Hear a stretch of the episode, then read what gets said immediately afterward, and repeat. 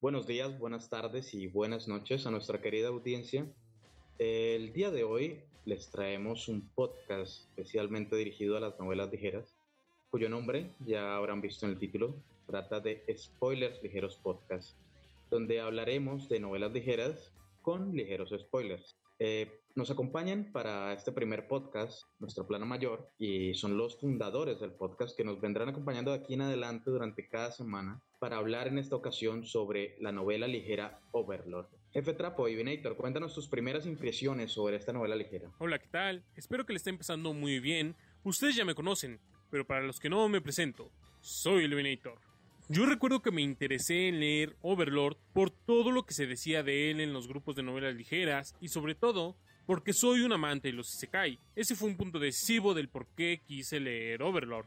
Pero también el saber que personajes no humanos quisieran adueñarse de una ciudad o hasta dominar el mundo entero me llamó mucho la atención, y cuando supe que el protagonista es un ser superpoderoso que lo tiene todo planeado, no tenía motivos para no querer leerla. De acuerdo, ciertamente es una novela muy llamativa. Eh, vamos a escuchar las primeras impresiones también de nuestro siguiente compañero que vendría siendo el Bato Kurisu. Hay que aclarar que es un vato aunque se llame Curizo. Cuéntanos, Curizo, tus primeras impresiones sobre esta novela ligera. Buenas tardes. Para empezar, esto había escuchado, pues, la novela. Tenía conocimiento sobre la novela y del anime. Todavía no lo he visto. Eh, pues no me llamó así desde el inicio tanto la atención que no soy tan amante del género Isekai relacionado así. De acuerdo, ciertamente es, es un muy, muy eh, como específico. Este personaje, este protagonista, del que hablaremos más adelante, llega a ese, a ese otro mundo. Eh, ahora, para las siguientes, si eh, primeras impresiones, quiero que Alec, Alec, nos cuentes cuáles fueron tus primeras impresiones con, este, con esta novela ligera. Primero que nada, buenas tardes. Luego, uh, mis primeras impresiones. Uh, en ese punto, cuando empecé a leer Overlord, ya estaba terminando de leer lo que ya habían traducido de Arifureta. Y en ese punto ya me estaban empezando a gustar las historias de Sekai, así que buscaba algo más a, a lo que apegarme para leer. Y en ese momento encontré Overlord, eh, la sinopsis me llamó la atención. Y pues aquí estamos. Precisamente aquí estamos, aquí estamos.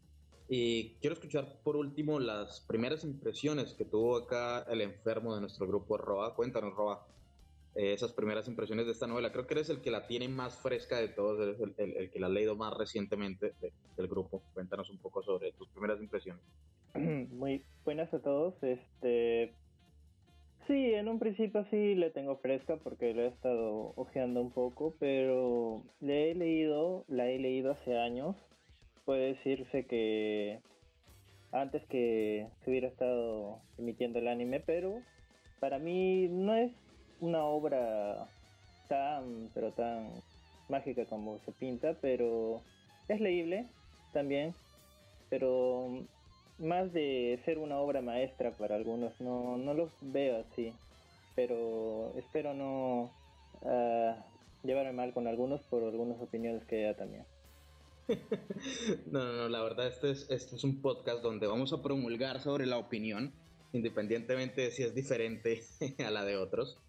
Pero pues ciertamente eh, es una novela que ha sido controversial, ha tenido sus, detractores, gente que está a favor y gente que está en contra.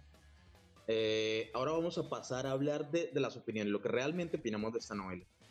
Yo la verdad cuando empecé a leerla eh, venía de una novela que se llama Remonster, donde también iba de un personaje básicamente que, se volvía muy poderoso eh, de la nada.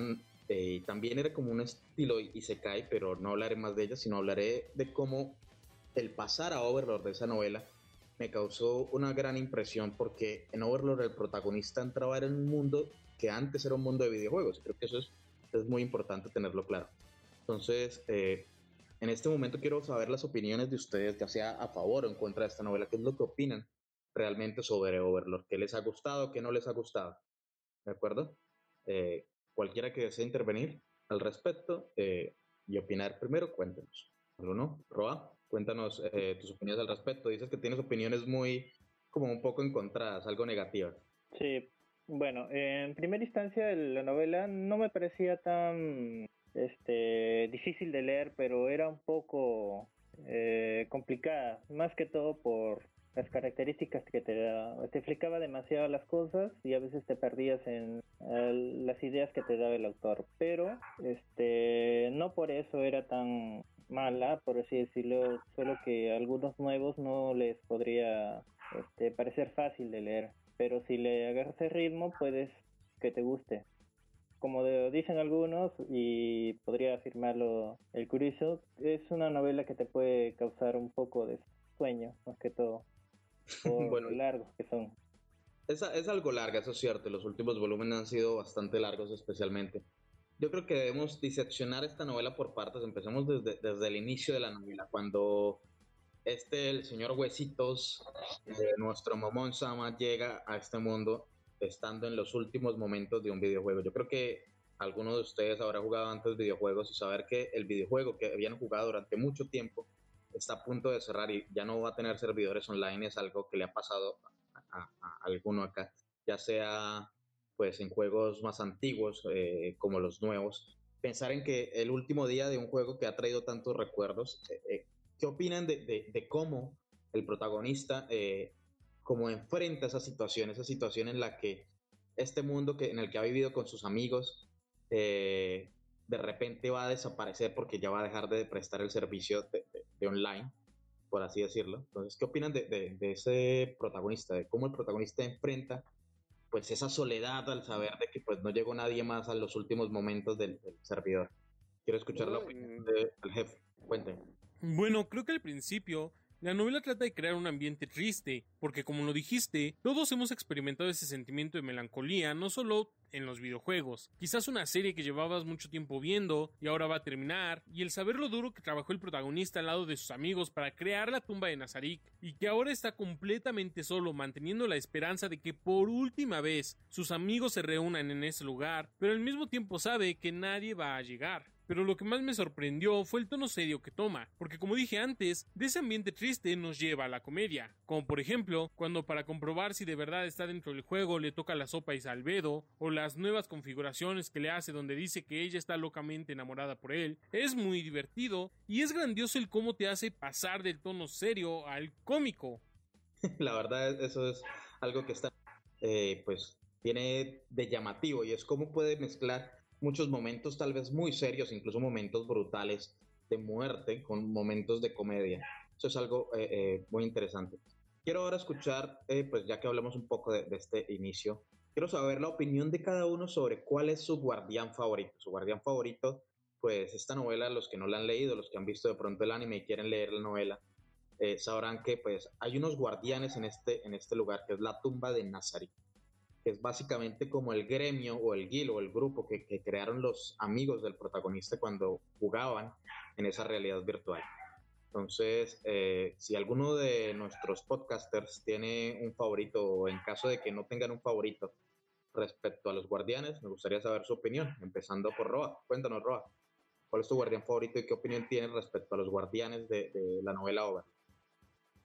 Bueno, para mí mi guardián favorito sería el actor de Pandora, más que todo por lo que Ainz quiere borrar ser o lo que era antes en el juego. Más que todo porque cuando salió el personaje, Ainz está un poco avergonzado de lo que era. Más aún cuando, en, cuando viaja a ese mundo, él tiene que, gracias a su raza que es, se le reduce su estado de humano que era antes, pero cuando ve al actor de Pandora se acuerda de lo que es, de lo que era. Ciertamente el actor Pandora es como una especie de, de, lo que nos ha pasado a todos tal vez. Sí, me parece. En el pasado, eh, digamos, cuando publicas algo en una red social y pasan muchos años y después miras atrás eh, y te da vergüenza no, ¿por qué creé esto? ¿Por qué publiqué esto? Creo que eso es una muestra de lo que pasó tal vez con Momon ahí. Cierto, me parece muy gracioso, también actor de Pandora, porque nos muestra ese lado oscuro o hasta otaku de Ainz, sobre cómo le gustaba vestir y que precisamente se avergüenza de lo que hizo, pero ya no lo puede hacer. Bueno, como dicen, no, lo puedes hacer. El siguiente del que quiero escuchar su guardián favorito ha hablado poco. Eh, Curizo, cuéntanos cuál es tu guardián favorito respecto a la novela Overlord. ¿Cuál de estos te causó como una impresión más fuerte? Pues, para empezar, no sentí tanta empatía por mí. Solo me llamó eh, la atención Albedo debido a la configuración que le modificó Momonga antes de que se cerrara el servidor. Pues me causa gracias los momentos eh, en los que Albedo bueno, eh, perdón, acá un momento de problema técnico. Definitivamente grabar de día es un inconveniente. Pero bueno, eh, como decía Curis, la verdad es que hay, algo muy importante y es que todos estos guardianes, para quienes no han leído la novela o para quienes han visto solo el, el, anime o para los que estén interesados como en entrar en, este, en esta novela, estos guardianes obviamente fueron creados por los jugadores cuando el juego no existía y tienen una configuración predeterminada. Entonces, Ainz al meterse con Albedo y cambiarle como su trasfondo, su historia, eh, hizo una especie de, crimen, o sea, cometió un crimen contra sus amigos, pero él lo piensa de esa manera, él lo siente de esa manera y por eso como que reniega ese amor que Albedo siente por él. Eh, Alec, cuéntanos cuál es tu guardián favorito o, qué opiniones tienes respecto a los guardianes.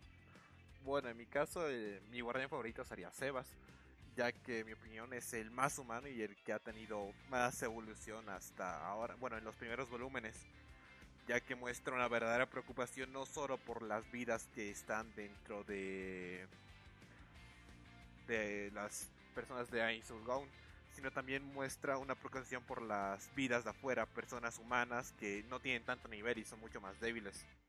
Y obviamente como cualquier otro guardián es como una imagen de su creador, Creo que Sebas no es un guardián. Es lo que iba a comentar. Sebas no es un guardián, solo es el líder de las Pleiades, aunque según lo que yo recuerdo, tiene una fuerza similar a la de algunos guardianes. Sí, bueno, eso, es algo. Creo que Yo voy a dar una opinión de eso. Creo que en la novela se hace referencia a eso: que Sebas es capaz de ganarle a. ¿Cómo se llama? El. Este, creo que Albedo no podía ganar a Sebas, pero sí le podía ganar a. ¿Cómo se llama este el bicho? Ah, no me acuerdo. ¿Coquiutus o Cal? No creo que. sí, a Coquiutus se le, podía ganar. Eh, eso lo explicaron en la novela. De hecho, Sebas es uno de los cuatro guerreros más fuertes de Nazarik, y creo que si libera todo su poder, incluso puede darle pelea a Cositus y Albedo, la verdad hay muchas cosas que, no se han dicho, incluso muchas especulaciones. Por ejemplo, dicen que Albedo ni siquiera es la más fuerte, que es Negredo, la hermana. Y hay muchas cosas que cambian respecto a la novela y en el anime, porque en, el anime en algún momento eh, nos cuentan cuál es el más fuerte, pero lo van cambiando en, la novela ligera sobre cuál es el que se supone que es el más fuerte de la tumba de Nazaret.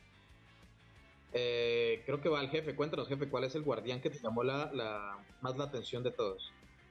o el personaje que te llamó más la atención no tiene que ser principalmente un guardián, tal como lo hizo Alex. En mi caso me es difícil escoger un guardián favorito, ya que todos me parecen personajes geniales. Pero voy a escoger a Demiurge, ya que me encantan los líos en los que llega a meter a Momonga, como el de pensar que es el ser más inteligente de todo el mundo, o que sus planes están avanzados para incluso mil años. Vaya, me he reído a carcajadas con todas las conclusiones a las que llega Demiurge. No entiendo cómo puede pensar eso, y más de una vez me ha dejado muerto de la risa. Muy, muy cierto. En eso comparto la opinión del jefe precisamente en que Demiurge es de los más interesantes no solo por esa inteligencia que tiene, sino porque trata de sobreanalizar las intenciones de Ainz hasta el punto de crear unos planes totalmente locos que salen bien de milagro. Es lo que más me gusta de, esta novela ligera, como las situaciones incómodas donde el, protagonista, donde Momón o Ainz, como quieren llamarle, eh, pues no esperaba que pasaran o sucedieran estas cosas y de repente ocurren algo como, no, no se supone que debíamos conquistar este reino no, yo no pensaba que debíamos conquistarlo. Ahora vamos a conquistar todo el mundo. Eh, solo lo dije porque lo pensé, pero no quería hacerlo. Y Domiurge como que trata de, complacer a, a, a Ainz de, diferentes maneras o tratar de adivinar los deseos de este. Es muy, un personaje muy interesante. Eh, y creo que... A veces ser inteligente no es muy bueno, como dicen. A veces ser inteligente, demasiado inteligente es, malo.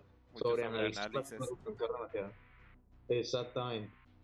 Pues bueno, eh, yo quiero que cada uno de ustedes me haga una pequeña intervención sobre algo que les haya parecido negativo de esta novela y algo que les haya parecido positivo.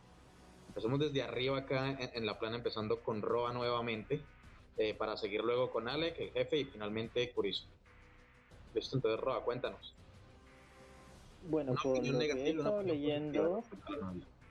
Ya, pues opinión positiva es una novela muy amplia que te lleva en todos los sectores. Probablemente estemos hablando de un caso donde se discuta peleas, eh, haya factores de, de engaños, tramas y luego vamos a otro sector donde es comedia o explicaciones más o menos el ritmo por donde que va la novela. No es tan lineal. Viene a ser una novela para todos los gustos. Lo único malo que lo veo podría ser que es muy larga. Demasiados capítulos o demasiado texto, podría decirse. No, yo estoy totalmente Y- en contra de que ser larga sea una mala cosa, pero bueno, continúa. Sí, bueno, para algunos que no disponen de mucho tiempo, ser largo es un poco malo, pero también no lo veo tan malo, pero para lectores nuevos que les gusta les gustaría empezar a leer, por ejemplo, Overlord, no es tan favorable que sea demasiado largo, más que todo porque tienden a abandonar la novela a medio a medio capítulo o al, al finalizar un volumen. Más que todo eso, es lo único que le veo de malo Overlord. Lo demás es una obra completa. De acuerdo, una obra muy completa. Eh, ciertamente hay momentos, eh, yo creo que es por la estructura de la novela, donde empieza un poco suave para llegar a un crescendo final. O sea, siempre trata de dar como un giro argumental al final o una sorpresa en cada volumen y creo que eh, muchos nos hemos dado cuenta, ya sea en la guerra del final o algo que ocurre al final que nos hace pensar que precisamente todo esto que, que, que Ainz, o sea, todo lo que ocurrió, que realmente no fue un plan de, de Momón de Ainz, sino fue algo que salió de casualidad gracias a sus guardianes, eh, se desarrolla. Entonces, sí, sí, ciertamente en eso tienes razón, se va volviendo un poco al, eh, eh, digamos, monótona en el punto de que es una obra que empieza algo bajo y va subiendo hasta llegar a un, un clímax mucho más alto al final de cada volumen. Bueno, Ale, cuéntanos una opinión positiva y una opinión negativa respecto a, a esta novela que tengas tú. Bueno, como opinión positiva sería la estructura del mundo. Aunque a veces pueda aburrir, ah, toda la estructura está bien explicada, los niveles, todo tiene su orden y sus reglas. En cuanto a un punto negativo, como Roa, como Roa ah, igual le voy al tamaño del texto, como el volumen, no creo que volumen era, un ratito voy a ver, ah, era el volumen 11 con sus magníficas 800 páginas que me quedé ahí estancado como un mes. Y eso sería todo. De acuerdo, jefe, cuéntanos tú. Un aspecto positivo de la novela serían los personajes. La mayoría de las novelas se centran en el personaje principal, te hablan de él, sus metas, sus motivaciones, pero muy pocas se detienen a hablar más a fondo de ellos en la historia principal. Es cierto que algunos personajes llegan a recibir spin-off, pero no se sabe más de ellos en la novela principal. En cambio, Overlord trata de explicar un poco más a sus personajes, como el qué pasa por la cabeza de Albedo o los demás guardianes, por qué están haciendo lo que hacen, o sea, en ocasiones se les dedican capítulos completos a los personajes, haciendo que nos encariñemos con ellos. Y además nos ayuda a elegir un personaje favorito más fácilmente, debido a que sabemos un poco más de ellos y su vida privada, como por ejemplo Infiria y su novia ninfómana, todo eso lo sabemos gracias a las novelas ligeras. Ahora, algo que no me gusta no es el hecho de que tenga mucho texto, de hecho a mí me encanta que la historia sea más grande siempre y cuando me vayan a contar algo bueno. Lo malo de Overlord es que a veces describe demasiado las cosas. A mí me costó mucho avanzar con Overlord debido a que el primer volumen fue casi una tortura. Hay una parte donde comienzan a explicar el porqué del dinero o por qué todos hablan el mismo idioma si se supone que no se deberían de entender. Y para todo ello se llevó casi 10 páginas diciéndome que el dinero de Nazarik y el del mundo donde están no es el mismo. Que un mago fue quien les dio la habilidad para que todos hablaran en el mismo idioma o que cierta armadura tiene tal cosa. No lo sé, se extiende muchísimo y eso te puede bajar un poco los ánimos. De hecho, en el último volumen, que más adelante hablaremos de él, se extendió demasiado con eso de estar describiendo cosas. Sí, ciertamente sobre el último volumen tengo una, opinión. Eh, de acuerdo, Kurisu, vas tú, cuéntanos, eh, Kurisu, tu opinión, una opinión positiva y una opinión negativa respecto a la novela. Pues bueno, empezaré con una opinión. Pues, acá reafirmaré el punto que dio el jefe Trapo, Evenator. No me agradó tanto el inicio, el hecho de que el autor a cada rato se la pase esto describiendo eh, la funcionalidad de los objetos, del desarrollo, cómo pueden llegar a afectar y eso, se sobreextiende mucho.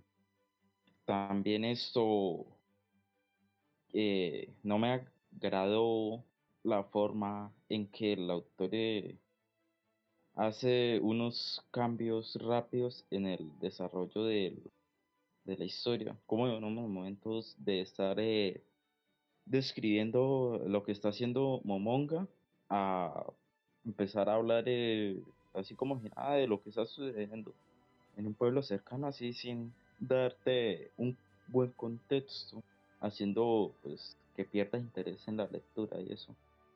Al inicio pues me costó muchísimo me dio muchísimo sueño por los pequeños detalles.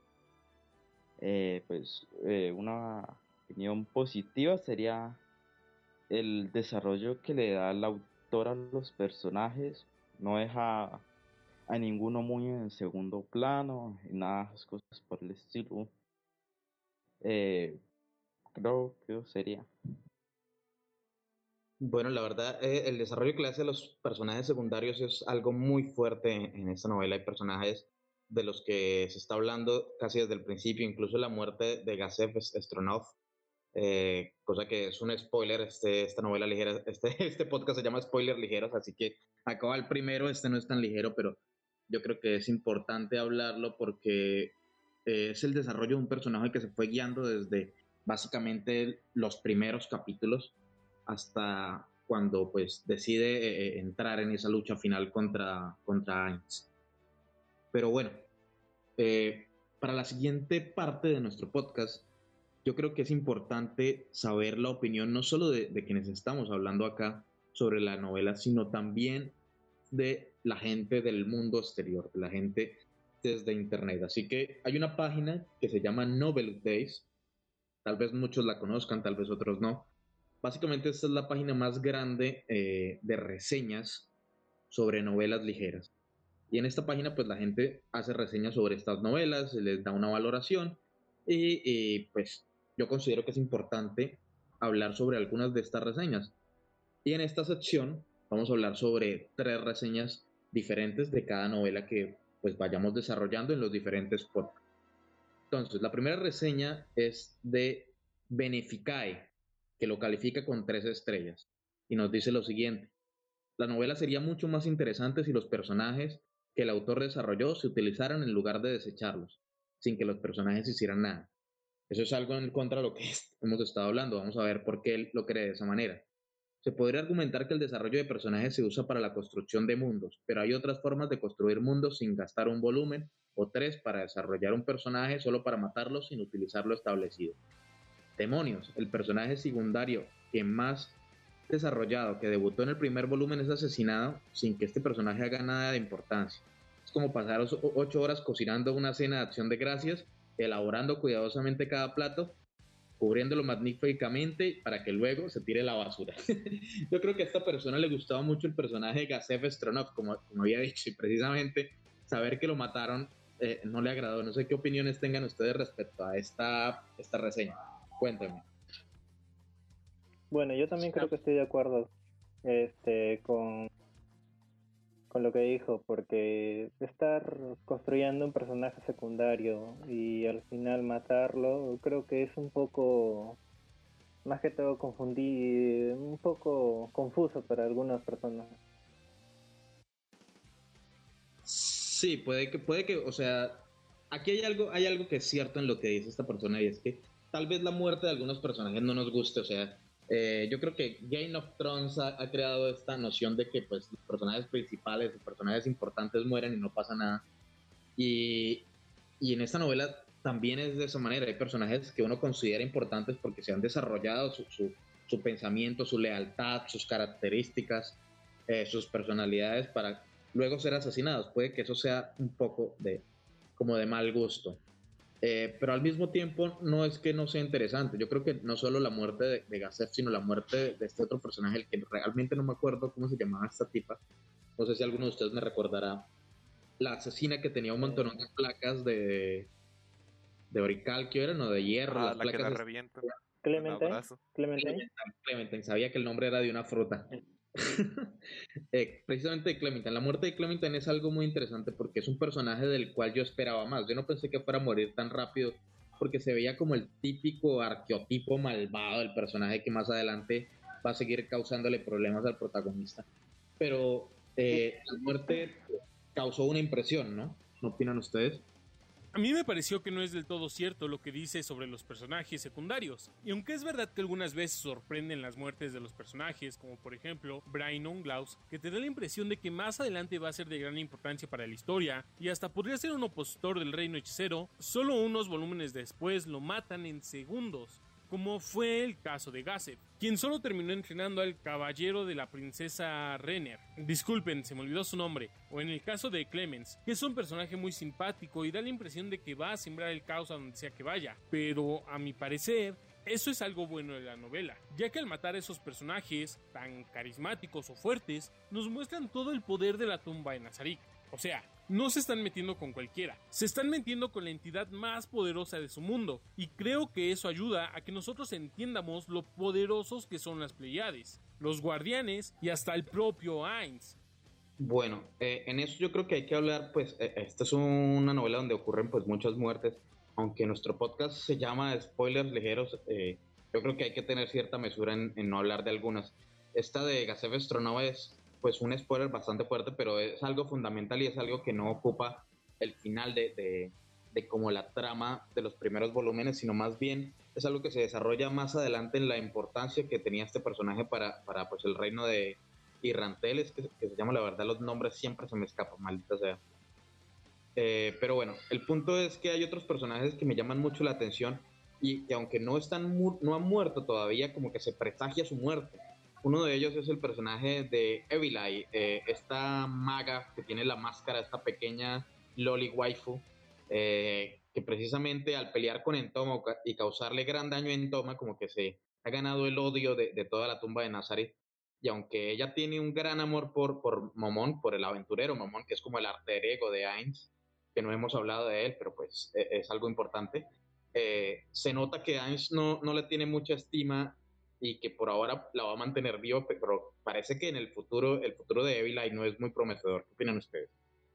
Hola. Mira, yo he estado, mira, yo he estado leyendo algunos comentarios y a algunas personas no les gustó la historia que le mostraron de la aventurera del imperio, la no, ex noble del que se me va el nombre, que hizo la incursión a la tumba de Nazareth, la primera vez que hicieron la incursión, sobre sí. cómo murió y cómo nos mostró a sus hermanas. La herma y el fin una de las hermanas, se supone que una de las hermanas es la que Seba salva. Sí, creo que sí.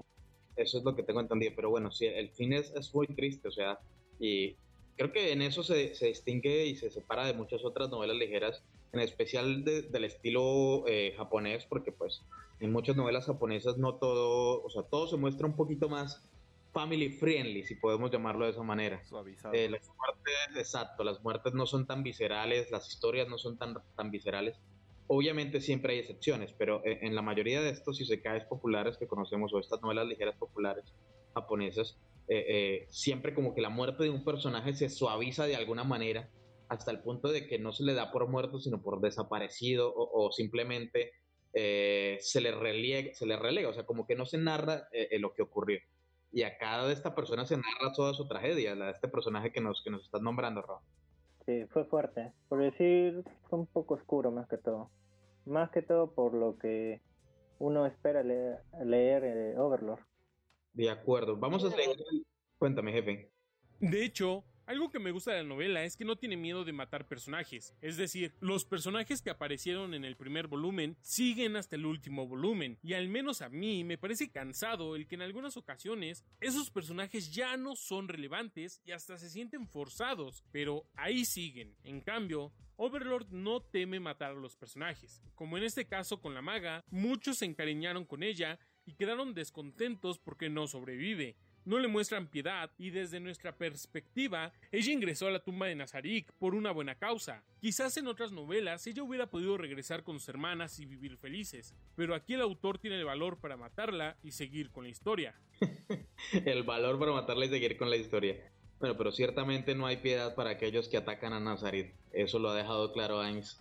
Ese es el baluarte, esos son los recuerdos, es como el recuerdo preciado de sus amigos eh, es parte de su personalidad y cualquiera que presente una amenaza contra las creaciones de, sus amigos y de él, o sea, la creación de esos recuerdos, es un enemigo. Entonces eso sí lo ha dejado muy claro. Yo creo que es fácil entender por qué esta, esta persona no tuvo un final feliz. Incluso si fueron básicamente como una trampa, o sea, fueron atraídos para atacar la tumba, eh, eso no quita el hecho de que para Ainz la hubieran atacado, son atacantes, están en contra de la tumba de Nazaret de, sus recuerdos. Entonces creo que por eso se fundamenta en la razón de que atacaron a, sus preciados recuerdos y por eso merecen la muerte. Eso, es como el razonamiento que tiene Ainz y, es algo importante eh, a tener en cuenta. Ya hasta podríamos decir que... Decía Alex. Hasta podríamos decir que Nazarik es el último atisbo de humanidad que le queda a Ainz. Sí, eso es algo que yo, yo he leído muchas cosas al respecto, como el hecho de, transformarse realmente en este no muerto, como que le ha cambiado poco a poco su, mente, o sea, sí, sí se siente que se va trastornando un poco la humanidad de Ainz poco a poco a nivel de los volúmenes, van aumentando, y se nota que, esas características de no muerto como que van afectando su psique, su pensamiento, y cada vez es más brutal, y ya en los últimos volúmenes, la última guerra, por cierto, en el último volumen, eh, que eh, pues no creo que pase nada a informarle. Es un spoiler, es una guerra básicamente contra Irrantel. Irrantel es que se llama, se me olvida el reino, ¿cómo es este? El reino de Irratse. Bueno, contra este reino, el punto es que se, ve la falta ya de humanidad de Ainz. Es que la tumba de Nazar probablemente sea lo único que lo, que lo mantiene medianamente humano. Eh, ¿Alguno más quiere intervenir algo respecto a esta, este, esta opinión, a esta reseña, esta primera reseña? Vamos a leer otras dos antes de, continuar a la siguiente sección. ¿Alguien más?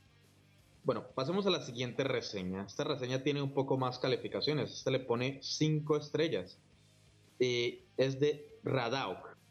Y dice lo siguiente. Lo memorable de esta novela para mí, después del paso del tiempo, es el comportamiento insensible del MS. Mire, es algo de lo que estaba hablando precisamente hace poco no ha habido muchas novelas ligeras y, sus adaptaciones que describan la brutalidad y el desprecio por la vida. Esta está a la vanguardia. Evoca imágenes como Light Yagami de Death Note, como también comenzó como un videojuego RPG, o sea, un virtual eh, RMM o RPG. Se puede considerar a Overlord como uno de los primeros en mostrar aspectos más oscuros en lugar de los personajes de corazón noble como Sword Art Online o Axel y aquí es algo que precisamente hablamos también antes, como hay otras novelas ligeras, otras cosas, como que suavizan un poco las, las, estas partes oscuras de, de, la situación humana, de la vida. el propio personaje principal es una dicotomía, dos personalidades que aparentemente se oponen entre sí. En la superficie interpreta a un ser inmortal, fríamente calculador y desapasionado, que ve todo lo demás como inferior. Sin embargo, en el interior todavía recuerda su personalidad humana original y su falta de confianza, especialmente cuando se trata con sus seguidores que lo obedecen con celo total. Sus experiencias con sus subordinados, que son criaturas dominadas por derecho propio, me recuerdan una escena humorística de Monty Python, La vida de Brian, donde el protagonista grita a la multitud exasperada por su fe ciega en él, solo para que repitan sus palabras como el Evangelio. Esta, yo creo que esta parte es muy chistosa y muy, y muy interesante porque básicamente es cierto que, los guardianes podrían ver cualquier error de Ainz como algo que él había planeado. Incluso cuando es un fallo garrafal, eh, ellos lo ven como, oh, mi maestro lo, tenía planeado de esa manera. Y eso le causa mucho dolor interno a Ainz hasta el punto de que en muchas ocasiones en la novela dice que le da dolor de estómago y ni siquiera tiene estómago. Y es precisamente porque lo siguen con una, o sea, tiene una fe ciega en él tan brutal que, que es preocupante. Entonces, dice lo siguiente, la diferencia está en la escritura. Esto está escrito de una manera muy solemne, interpreta la acción, la violencia y el humor negro. Los personajes menores mueren horriblemente asesinados, casualmente por seres que los consideran pequeños bichos molestos. Los subordinados del protagonista apenas pueden ocultar su disgusto y desdén por los humanos comunes, poniendo a su maestro en una situación incómoda. Eso es algo que también me gusta mucho en la novela, ver, ver esas situaciones en las que como que los, los guardianes tienen ese desprecio por, por los humanos y Ainz, ¿por qué son así? ¿Por qué son así? Cuando intentan matar a todo a diestra y siniestra, y Ainz como que los trata de calmar un poco. Dice, está muy bien escrito, aunque el autor puede desviarse considerablemente del camino, del camino para el material de relleno. Para aquellos que quieran leer más después de ver el anime, pueden continuar desde el volumen 4, es lo que recomienda acá esta persona. ¿Qué opiniones tienen ustedes respecto a este a esta reseña. Ya es un poco más positiva, le gustan muchas cosas y hay algo que da mucho eh, eh, o sea, a poner en valor, o sea, pone mucho en valor el hecho de esas dos personalidades de Ainz, esta personalidad humana que trata de ocultar y esa personalidad monstruosa de Overlord le muestra por lo general a los demás. Entonces, eh, quiero saber de nuevo sus opiniones, a ver, empezando por Roba. Sí, este, la personalidad de, de sobre de tener miedo de que lo traicionen por primera vez. Creo que sí, he leído algunos este, especiales donde decía que Ainz tenía miedo de que sus propios guardianes se rebelaran contra él, pero tirando a escenas cómicas, este, él se dio cuenta que ellos tienen una fe ciega hacia él y que jamás podrían traicionarlo, excepto por algunos ítems, pero no creo que que los traicionen.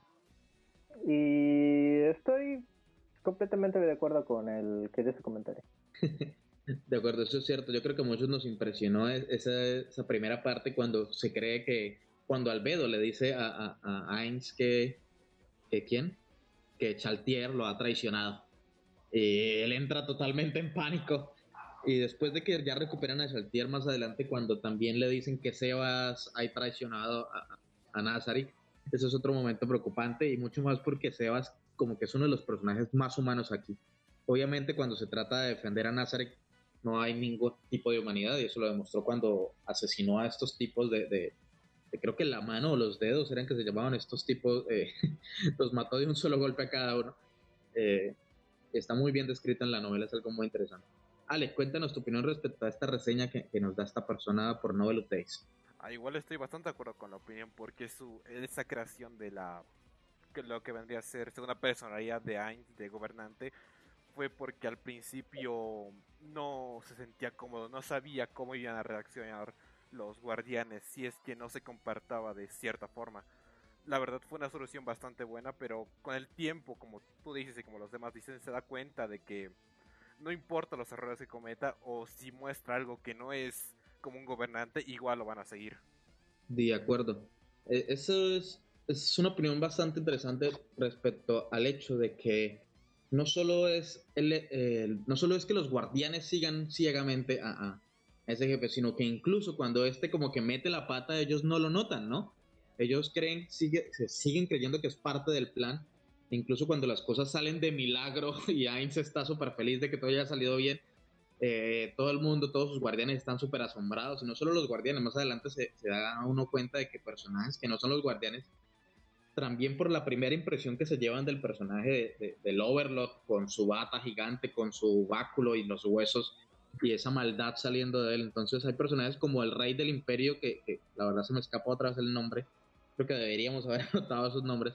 El Rey del Imperio este, eh, cuando visita la tumba, y se asusta totalmente de, de y más adelante cuando Ainz va a pelear en el Coliseo y él estaba como tramando algo eh, a espaldas de Ainz, piensa que lo han descubierto, entonces empieza a tener pánico en todos lados y cree que el tipo tiene espías en todos lados y que lo sabe todo y es omnipotente y omnipresente, es algo muy, muy cómico. Eh, jefe, eh, ¿cuál es su opinión respecto a esta reseña?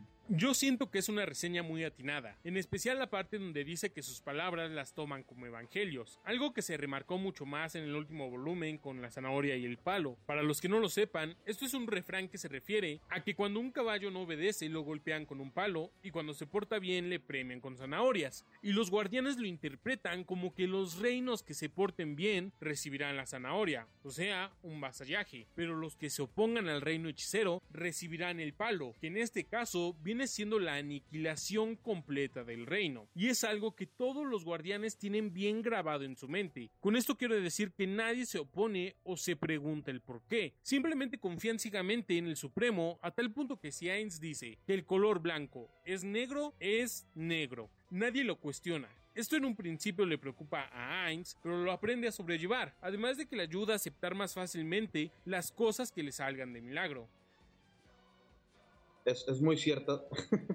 Yo creo que no solo el, montón de ocasiones en el que le salen las cosas de milagro, sino también el montón de ocasiones en las que él intenta decirle de una manera a sus, a sus súbditos, a sus guardianes, decirles, por favor, no confíen tan ciegamente en mí. Él no lo dice así, pero interiormente está esperando que lo entiendan y grita por, porque lo entiendan de que no deben confiar ciegamente en él, de que él no es tan bueno en lo que hace. pero al final los guardianes siempre eh, eh, lo van a tener en ese altar. Eh, Curizo, ¿tienes alguna opinión respecto a esta reseña? Cuéntanos. Pues para empezar me agrada la reseña que digo. Me resulta algo cómico el hecho de que los subordinados de Momonga sean, eh, por decirlo así, muy fieles a él.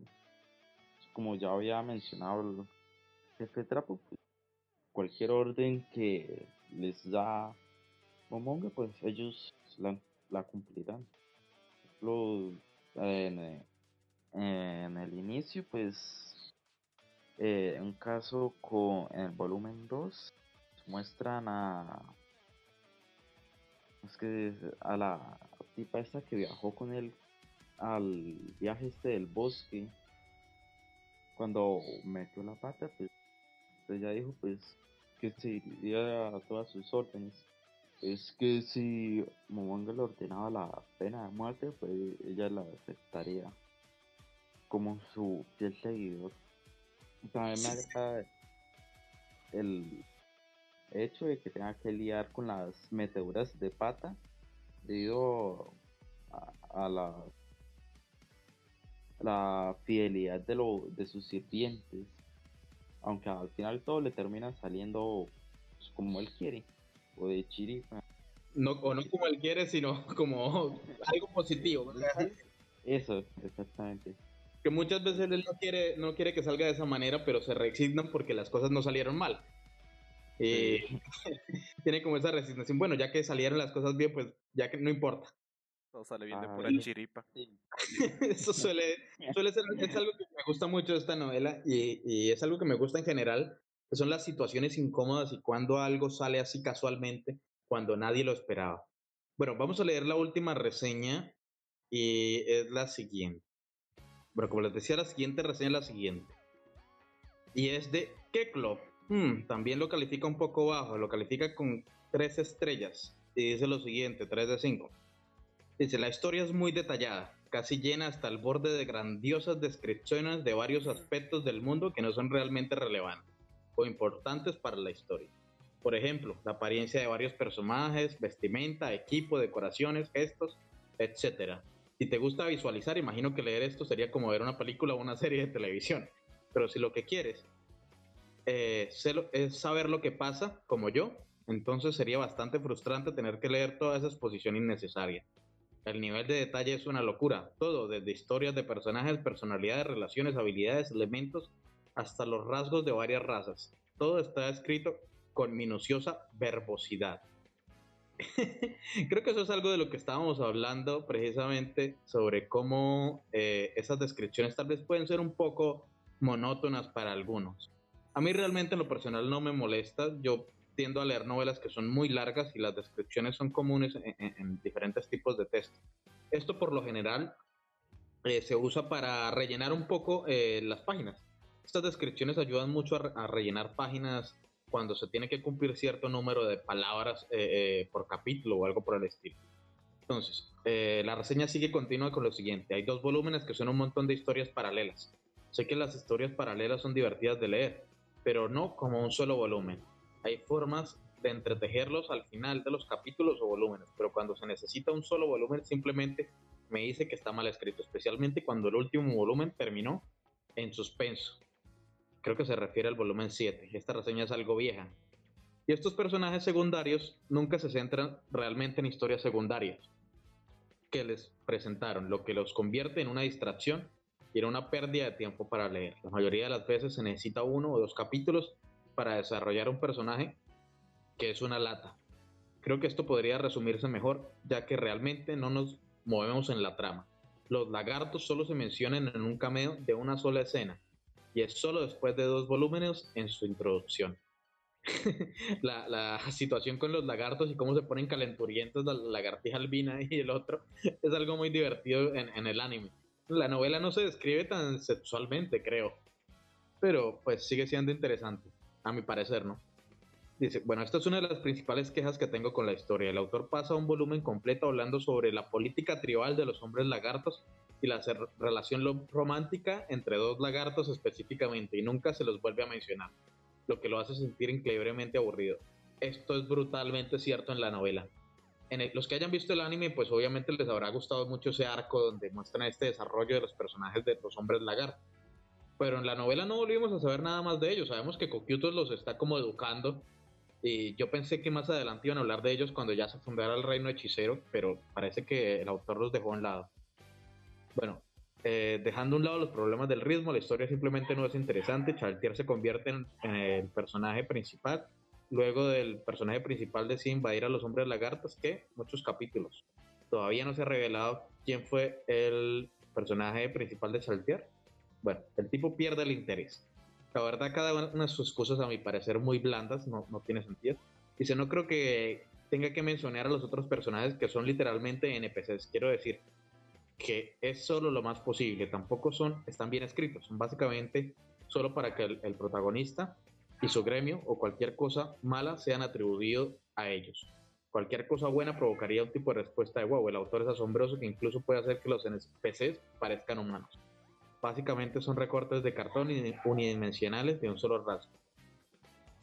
Yo aquí estoy totalmente en contra de esta reseña porque considero que hay muchos personajes secundarios, NPCs como los nombra que llegan a tener una cierta personalidad, como estos personajes malos que resultan ser reclutados por Demiurge, los de los dedos, bueno, los de las manos, la verdad no me acuerdo, esos que vendían drogas, traficaban con esclavos en este otro reino, si recuerdan ustedes, eh, que más adelante...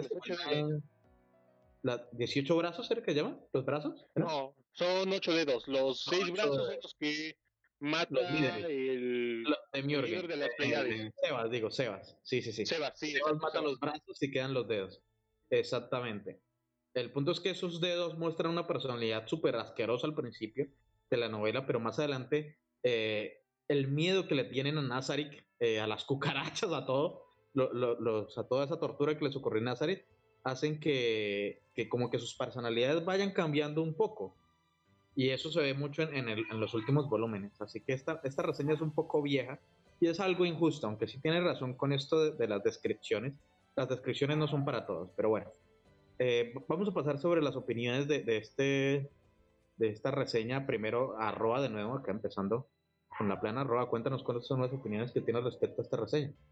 Bueno, como es una opinión o un comentario de volúmenes anteriores y más que todo estoy un poco a favor y un poco en contra, más que con lo de los lagartos, porque a mí también se me parecía un poco aburrido, o sea, no tan aburrido, sino te, te llenaron mucho con la trama de los hombres lagartos, pero al final descartártelo completamente y nunca más volver a hablar de él. Y creo que eso a cualquiera que está leyendo le frustra un poco saber que te tomaste mucho tiempo en leer y saber que de qué va el personaje para que al final lo desechen completamente. Eso es cierto, yo la verdad incluso quería ver lagartitos medio albinos. Y estos dos van a empezar a tener lagartitos y, van a tener algún tipo de protagonismo. Pero pues lo cierto es que acá los protagonistas son los guardianes y es la tumba de Nazarick, los personajes de Nazarick y el protagonista. Nadie más, el resto son descartables a no ser que se unan a Nazarick, como le ha pasado a Niferia y como le ha pasado a otros personajes que por conexión se han vuelto parte de Nazarick de una u otra manera o del reino hechicero. Pero pues eh, se nota que el autor como que está enfocado en, en que los protagonistas son estos y la historia va de estos. incluso si narro historias de otros, no significa que sea relevante más adelante. Pero bueno, Alex, cuéntanos cuál es tu opinión al respecto. Bueno, en cuanto a todas las descripciones que están hermosamente escritas, con todas esas descripciones fácilmente podríamos hacer una tesis. Uh, en general a mí todas las descripciones que tiene me gustan porque el autor pone límites de lo que se puede y no hacer en el mundo. Y al poner límites, ya sabemos, el autor mismo se limita a no inventarse cosas sacadas de la nada, como pasó con Naruto y los alienígenas. Y hasta ahí todo. Bueno, jefe, eh, vas tú con la opinión respecto a esta reseña. En mi caso estoy totalmente en contra de esta reseña. Es cierto que a veces las descripciones son muy largas, como las que yo dije sobre por qué todos hablan el mismo idioma, o si el dinero de Nazarik sirve, pero estas descripciones ayudan a que el autor no se saque cosas de la manga, como lo hacen en Dragon Ball o JoJo's, por ejemplo. Y con estas descripciones, el autor trata de llenar los huecos argumentales de tal manera que quedan las menores dudas posibles. Y en el caso de los lagartos, donde dice que simplemente los desechan, recuerden que posteriormente vuelven a aparecer en otros volúmenes. Claro que ya no aparece toda la tribu y solo muestran al que fue el lagarto protagonista del volumen 4. No recuerdo su nombre, pero es el que se queda con la lagarto albina. Y nos muestran que lo están entrenando en Azarik, por lo que no creo que solo los desechen y ya. Pero si hay algo que no me gusta, es cuando describe cosas que aún no hemos visto en la novela y no las vuelve a nombrar después, como es la reina Loli que está teniendo una batalla contra las bestias, o el reino de los elfos que se supone veremos en el próximo volumen. Pero ese reino apareció hace como tres o cuatro volúmenes y no hemos vuelto a saber nada de él. Bueno, de acuerdo, la verdad es que esta es una reseña bastante polémica. No a todos les puede gustar la novela. y hay gente que cosas que pues no son tan malas la verán imperdonables. Pero bueno, eh, Curizo, cuéntanos eh, tu opinión respecto a esta reseña de esta persona. Pues en parte estoy de acuerdo con la calificación de la reseña, lo que dice. Es que, por ejemplo, al inicio yo estaba leyendo y pues el autor eh, eh, a cada rato con sus descripciones de los objetos y eso y bla, bla, bla. Se centra mucho en eso y le hace perder interés. Otra cosa que también quería recalcar que se me olvidó decir anteriormente eh, fue que esto, pues, al inicio no dan una descripción tan detallada eh, sobre los personajes secundarios que giran en torno a, Momonga, a la historia. Y pues también como dijo el jefe Trapo, los cambios bruscos que hace de estar narrando una cosa a otra, fatal, lo es muy fatal, no me agrada mucho. Parkour argumental. Sí, uno está relajado leyendo ahí un momento cómico entre Momonga y sus subordinados. Y un momento a otro pasa a, una aldea siendo atacada y uno que, what ¿qué pasó acá? Y después vuelve a regresar a donde estaba. Entonces eso hace que uno pierda el interés en parte. Eh, no estoy, estoy en desacuerdo con el desarrollo de los personajes. Son de ley, pues creo que les ha dado el desarrollo que se merece pues, cada uno. Pues no ha sido así tan, tan malo, así estilosado, pero es aceptable. Eso sería todo lo que tengo que decir. De acuerdo. Bueno, vamos a pasar a la última parte de, de, este, este podcast respecto a Overlord, antes de nuestra última sección, que vendrían siendo las conclusiones finales. Eh, para mis conclusiones finales, yo, yo opino lo siguiente. Yo me he leído toda esta novela hasta donde va actualmente. Eh, los últimos volúmenes han sido algo tediosos. El autor ha perdido como cierto carisma que tenía antes. No sé si es precisamente por la popularidad que ha tenido eh, en, muchos ámbitos, ya sea que ahora tiene manga, ahora tiene eh, el anime. es un producto que se vende muy bien, es un producto ya muy popular. Y pues yo pienso que ha perdido como cierta pasión ya en los últimos volúmenes.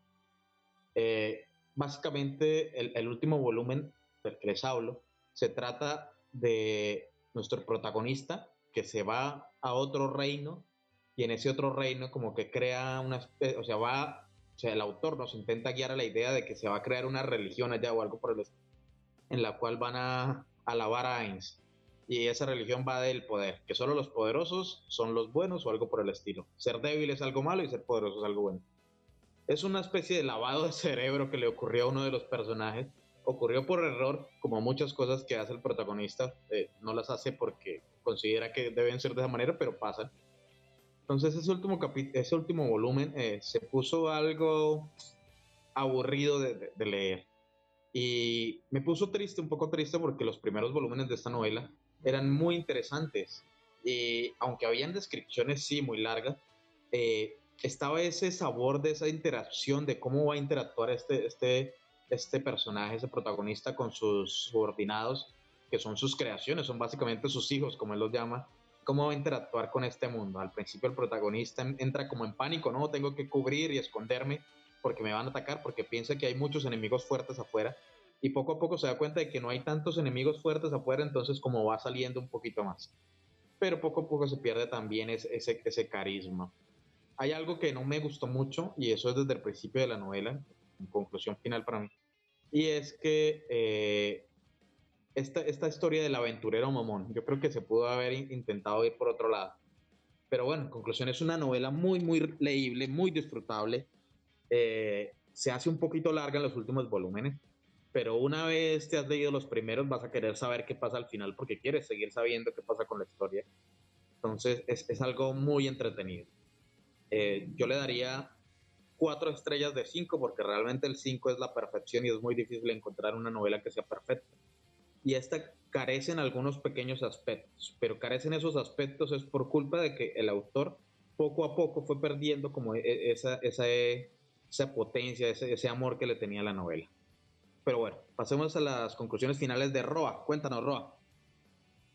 Bueno, para mis conclusiones podría decirse que al principio cuando tú inicias a leer la, novela, no es tan fea o no, no te parece tan horrible como ahora, más que todo a algunos que les parece, porque te das cuenta que el autor poco a poco pierde el sentido, pierde las ganas de hacer Overlord, más que todo por los fans y insisten en que saquen más rápido sus, sus volúmenes y por otra parte que sientes que el autor se va demasiado por las ramas y hace todo lo posible por extender la trama, añadiendo algunos personajes que no tienen relevancia para la trama y y como dijimos hace rato, desecharlas. Más que todo, eso es todo lo que pienso, no, no es nada diferente de lo que algunos van a pensar. De acuerdo, son buenas conclusiones finales. Cuéntanos, Ale, ¿cuáles son tus conclusiones finales respecto a esta novela? La verdad, uh, el inicio igual, mm, a veces lo puedes sentir algo lento, ya que como muchas reseñas dicen, bueno, millones de reseñas dicen, uh, la descripción de personajes te retiene algo en el avance de la historia, pero poco a poco te vas a ir acostumbrando a esos detalles y te van a ir gustando. En lo general a mí me gusta que se pongan las descripciones ya que le pones límites a tu mundo. Uh, en cuanto a la novela, como tú dices, uh, yo le pondría igual un 3.9 porque en general Momonga no me podría gustar tanto como protagonista ya que a veces lo siento algo vacío y siento que cualquiera podría entrar en ese lugar, ya que uh, él casi no guía la historia, sino la historia son las que lo guían sus subordinados. Sus subordinados le dan ideas, situaciones y como tú dices, todo sale de pura chiripa para Monga y le sale bien. La verdad es que eh, esas situaciones son muy, muy controversiales. Ya hemos hablado durante toda la, la, reseña, durante todo el podcast sobre esos momentos. Eh, Kurisu, cuéntanos tus conclusiones finales. pues para empezar le haría un 2.5 de 5. Sinceramente no me agradó nada la novela. El inicio no tiene, pues, para mi gusto, no me atrajo absolutamente nada. sus descripciones me aburrieron totalmente. Eh, solo me agradaron pues, al momento de las batallas, que a veces resultaba algo cómico.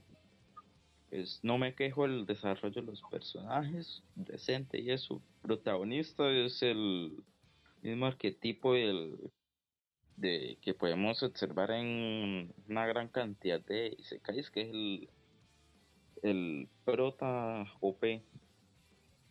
Eh, lo otro que me agrada al protagonista es el desarrollo de su personalidad que va teniendo a través del paso de los volúmenes. Pues ya sería todo. Listo, jefe, eh, te tenemos. Cuéntanos tus conclusiones finales sobre la novela. Para mí Overlord es una novela muy querida, de hecho soy fan de Overlord, pero siendo sincero, tiene algunos fallos. A mi parecer, el mayor es que entras en terreno pantanoso. Con esto quiere decir que si nunca has leído novelas ligeras o solo has leído del tipo de Konosuba, se te hará muy difícil leer esta novela por todas sus explicaciones, o lo largos que pueden ser algunos volúmenes. Y el problema es que en ocasiones el autor se va por las ramas. Con esto me refiero a que a veces estás en una gran batalla y de la nada comienza a contar un historia diferente, por lo que el ambiente queda destruido. Sí, eso de irse por las ramas es algo preocupante. Cuéntanos, ¿otra cosa? Sin embargo, en mi opinión, Overlord maneja muy bien los entornos. No se queda en el reino hechicero únicamente, sino que explora los demás reinos como el del rey Jirknip, el de los enanos o el reino santo. Y aunque algunos dicen que el autor está perdiendo su magia, yo no lo creo así. Antes del volumen 14 nos entregó dos volúmenes que a mi parecer son increíbles, pues terminé amando a la arquera de los ojos raros, que en mi opinión es un personaje igual de carismático que de Miurge. Por el contrario, el último volumen lo sentí muy aburrido, pero creo que fue por el hecho de que todos estaban muy emocionados. Al menos en mi caso, cuando leí en los grupos y las páginas de Overlord todos los spoilers, me emocioné muchísimo y quería leerlo por mí mismo. Sin embargo, cuando por fin leí el volumen, me di cuenta de que todo eso eran como máximo 200 páginas de las casi 600 o 500 que tiene el volumen. Siendo sincero, yo quise dejarlo al principio porque llevaba más de 200 páginas y no se llegaba a nada. Creo que me hiciste, este, me hiciste acordar de una parte del volumen que me frustró muchísimo. Cuando estaban tomando como el té o algo así, que se está reuniendo la, la princesa esta eh, con las rosas, rosas rojas, ¿es que se llama? Se me olvida el nombre. Rosas azules, ¿no? Rosas azules. Sí, cuando se está reuniendo con este grupo de, de, de, aventureros, se están reuniendo y empiezan a tomar que si quieren café, que si no. Fue, ¿Fueron cuántas páginas hablando sobre tomar café? Exactamente, cuando comienzan a hablar sobre si van a querer café, que ya no hay, y ahora van a preparar té, para mí fue un desprecio de páginas, y aunque lo que pasa después me impresionó mucho, para mí no se merecía tantas páginas. Sí, y lo, lo peor es que... en esa parte creo que yo tengo razón, ¿no? Sacas un licenciado en la creación de café y té. No, y eso fue justo de la guerra, así que fue un momento como muy... Estaba todo subiendo, subiendo o sea, como la trama va subiendo hasta arriba y la copa es la guerra eh, final ahí en ese reino. Pero justo en el medio hay como un punto de, espera y lo dejan a uno esperando ahí. ¿Y quieres café? Y se ponen la... Pero bueno, al final e, esa guerra no terminó tan mal. Me gustó y metieron algunos personajes interesantes que esperamos se hable más de ellos. Que es como que hay, hay mechas ahora en Overlord, otra cosa que eh, me llamó la atención. Pero bueno, eh, bueno, yo con esto terminan las conclusiones finales y vamos pues a pasar a la última sección antes de despedirnos, que viene a ser la recomendación personal de nuestros podcasters, que trata sobre qué están viendo en este momento, qué les gustaría recomendar a nuestros oyentes, ya sea anime, películas, series, aquello que les apasione que en este momento están observando o escuchando o leyendo. Bueno, eh, para las recomendaciones personales, empezaremos con Roa. Cuéntanos, Roa, ¿cuál es su recomendación esta semana? ¿Qué tienes para recomendarle a nuestros mm. oyentes? Creo que lo voy a dejar para el último. no. Bueno, entonces, Ale, cuéntanos, ¿tienes tu, recomendación personal ya preparada? Cuenta qué lo recomendar. Tengo, lo tengo. Creo que lo de Roa va a salir mal, pero mal para todos. ah, bueno, en cuanto a recomendación personal, ah, recomendaría Arifureta, ya que es la primera novela Isekai que leí. Ah, también porque en cuanto al objetivo de vendría a ser Hajime, no se decía mucho como pasó con Tate, de que dicen, me voy a vengar de los que me traicionaron y que al final ese, esa venganza se va esfumando poco a poco y nos centramos más en la evolución de personajes, que tampoco está mal. Pero Cuéntale a nuestra audiencia un poco sobre de qué va Arifureta. Arifureta, como dije antes, eh, un- es un isekai. Se trata de donde un grupo de estudiantes, incluidos nuestro protagonista, que es un otaku, es tímido y como siempre le hacen bullying. Donde son teletransportados a otro mundo y como los giros de la vida van así, en ese mundo también es débil, tiene unas estadísticas mediocres y rápidamente eh, otra vez le hacen bullying, pero con mucha más fuerza. Después de eso ah, terminan que van a la exploración del laberinto por uno de sus compañeros que que es medio pelotudo, que toca algo que no debe tocar en el laberinto. Ca- termina una trampa en donde nuestro protagonista se sacrifica y cae en un lugar que le llamamos el abismo. Y eso sería todo. Ah, y en cuanto al anime, no lo recomiendo porque cuando vi ese dragón de CGI casi me quedo ciego. Eso suele pasar. En Overlord casi lo arruinan también en esa batalla eh, contra las cabritas. eh, cuando lanzaron ese montón de cabras ahí en CGI horrible. También casi me deja dropear ese anime. Bueno, eh, jefe, vas tú entonces. Cuéntanos tu recomendación personal de esta semana. Bueno, para todos aquellos a los que les parece tedioso leer novelas ligeras, yo les quiero recomendar Konosuba, puesto que si eres de aquellos que no les gustan las novelas largas y solo quieres terminar volumen tras volumen como si no hubiera mañana, Konosuba es la elección perfecta, pues pasarás horas riéndote y cuando menos te lo esperes, ya habrás terminado el primer volumen. Bueno, dos cosas muy populares. Arifu- Eh, Konosuba es otro anime muy popular, novela muy popular. Muy buena recomendación. Cuéntanos un poquito sobre qué va Konosuba para nuestros oyentes. Bueno, el protagonista Kazuma es un hikikomori que se la pasa en casa todo el tiempo, y un día cuando regresaba de haber comprado algo, ve que una chica está a punto de ser atropellada. Al ver eso, Kazuma se avienta para salvar a la chica y termina siendo asesinado por un camión. Ya muerto, una diosa le habla y le dice que se le ha dado la oportunidad de ir al cielo o reencarnar en un nuevo mundo, no sin antes burlarse de él, puesto que el camión no representaba ningún riesgo para la chica, y en realidad él murió de la impresión, ya que el camión nunca lo tocó. Y es debido a que se burló de él que Kazuma se enoja y pide reencarnar en el nuevo mundo con la condición de que Aqua se vaya con él. Ciertamente es, es muy popular, es muy divertida, eh, muy buena recomendación. Cuéntanos ahora sí, Kiruso. Es que Kiruso, Kuriso. Cuéntanos, Kuriso, tu recomendación de esta semana. Pues bueno, yo voy a recomendar un género Nos pusimos sabrosongos. Cuéntanos a ver ese para los que quieran algo bien hard con N NTR y Gore, les recomiendo Kuwaku no Toki. Perfecto. queda- no Toki. Sí, Kuwaku no Toki. Y yo pensé que el enfermo iba a ser Roa. Yo también. Yo dije, Roa va a promover algo malo. Bueno, ¿de qué va entonces? Ay, eh, es que sería muy troll contar, perdería ese- el sentido. Pues básicamente es de un vato, creo que pierde en un bosque. Llega a una casa ahí, después salta a la escena, después muestran a, a una Y chica. después, esto, o sea, de historia no tiene nada, pero es la recomendación de esta semana de Kuriso, así que la vamos a respetar su recomendación. De historia no tiene nada. Ni siquiera un saludito y ya empezamos con la acción. Eh, empezaron los eruditos. Bueno, Roa, cuéntanos cuál es tu recomendación de esta semana. Ya volvió. ¿Cuál es tu recomendación de esta semana, Roa? Bueno, mi recomendación de esta semana es Top the Pride, uh, the Pride Person. Este, esta novela lo he estado Repíteme, leyendo- repíteme. ¿Cómo? Top the Pride a The Pride Person. Este es una novela que está, estaba leyendo hace tiempo y no la había terminado de leer porque no, no, no había terminado de sacar muchos capítulos, pero ahora que saco muchos estoy este, retomándola. Bueno, la historia da de Sato Yu, un niño de 12 años de edad que es muy inteligente, pero es una persona pobre. Su padre lo, lo abusaba verbalmente, le golpeaba físicamente y siempre paraba con cicatrices, pero un día de esto de pasó que fue transportado a otro mundo, pero en ese mundo también lo trataba mal porque él tenía el cabello oscuro. Y la novela va de, de esas cosas, de que siempre lo trataban mal, pero al final él luchaba contra todo, todos los que le trataban mal. Y el protagonista no es chetado, desde un inicio no era tan chetado, pero luego se fue chetando más porque obtuvo una habilidad de un ojo que le podía, le permitía quitar poderes o habilidades de sus enemigos.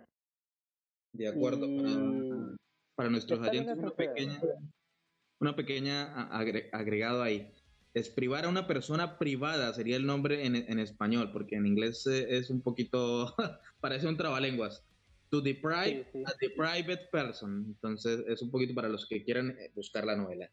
¿Algo más quieres decir al respecto de ella, esta recomendación, Ross? Ah, quiero decir algo que... Sí, es una novela que no, no te va a dejar mucho a la imaginación y tampoco te va a dejar con, con las ganas de no leer, no seguir leyendo porque el protagonista está bien, eh, bien hecho, no, no te da la gana de, de golpearle la cara como a los petados de, de hoy en día como ya conocen ya.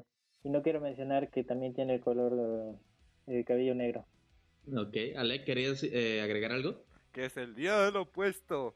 El marrano se hizo santo y el santo se hizo marrano.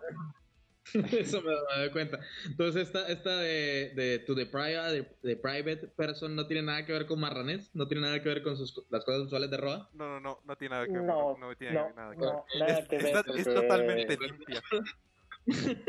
Sí, Ok, completamente le daré una limpia. oportunidad. Le daré una oportunidad porque hace mucho tiempo que no confío en las recomendaciones de Roa. Pero bueno, eh, mi recomendación. Tiene mi sello también. mejor dicho, toca darle la oportunidad. Mi recomendación de esta semana es diferente. Veo que ustedes están recomendando novelas para este primer podcast. La verdad, en esta sección la idea es recomendar cualquier cosa. Y por eso voy a recomendarles. Pero bueno, voy a recomendarles es una serie. Eh, en ocasiones, cuando no estoy leyendo eh, o escuchando podcasts diferentes o haciendo otra cosa, me pongo a ver una serie cuando estoy haciendo la comida o algo por el estilo. Y esta serie me pareció muy divertida, los capítulos son muy cortos y se llama Parks and Recreation o Construyendo un Parque en español. Esta serie tiene un elenco de actores increíbles. No solo aparece Ant-Man de Marvel, el, el, Ant-Man actual, aparece también eh, Star-Lord, el que hace Star-Lord. Aparecen actores muy, muy top. Es una serie muy cómica y básicamente va de que en Estados Unidos hay una especie de, como decir, una rama del gobierno que se encarga de construir parques o de mantener parques. Es, es una pequeña rama. Entonces, cuenta la historia de esa rama en una ciudad pequeña de Illinois. Es muy, muy divertida. Eh, los capítulos, como les digo, son muy cortos, entonces uno puede poner un capítulo y se ríe muchísimo mientras está haciendo otra cosa. Es para relajarse en esos momentos cuando queremos dejar de leer o, descansar la mente un rato porque es diversión pura. Eh, esas serían las recomendaciones de todos esta semana. Espero que nos hayan escuchado con gusto, pese a los problemas técnicos que hayamos tenido. Eh, no sé si habrá muchos ruidos en, en, en, la grabación. Esperamos mejorar eso conforme vayan pasando los podcasts. Y esperemos que nuestro editor principal, el jefe Trapo, pueda solucionar cualquier ruido horrible que se escuche en la grabación. Muchas gracias por, por habernos escuchado. Esperamos que nos sigan escuchando cada semana con un nuevo podcast y una nueva novela ligera. Aquí en su programa Spoiler Ligeros Podcast. Como último, si les gustó el podcast, suscríbanse ya que haremos uno cada semana. Y no olviden dejar sus opiniones sobre Overlord en la caja de los comentarios. Y si están a favor o en contra de lo que dijimos, también pueden comentar si quieren que en algún momento nosotros hablemos de determinada novela. También síganme en mis redes sociales y compartan el video con sus amigos. Yo soy Eliminator, esto fue Spoilers Ligeros Podcast, hasta luego.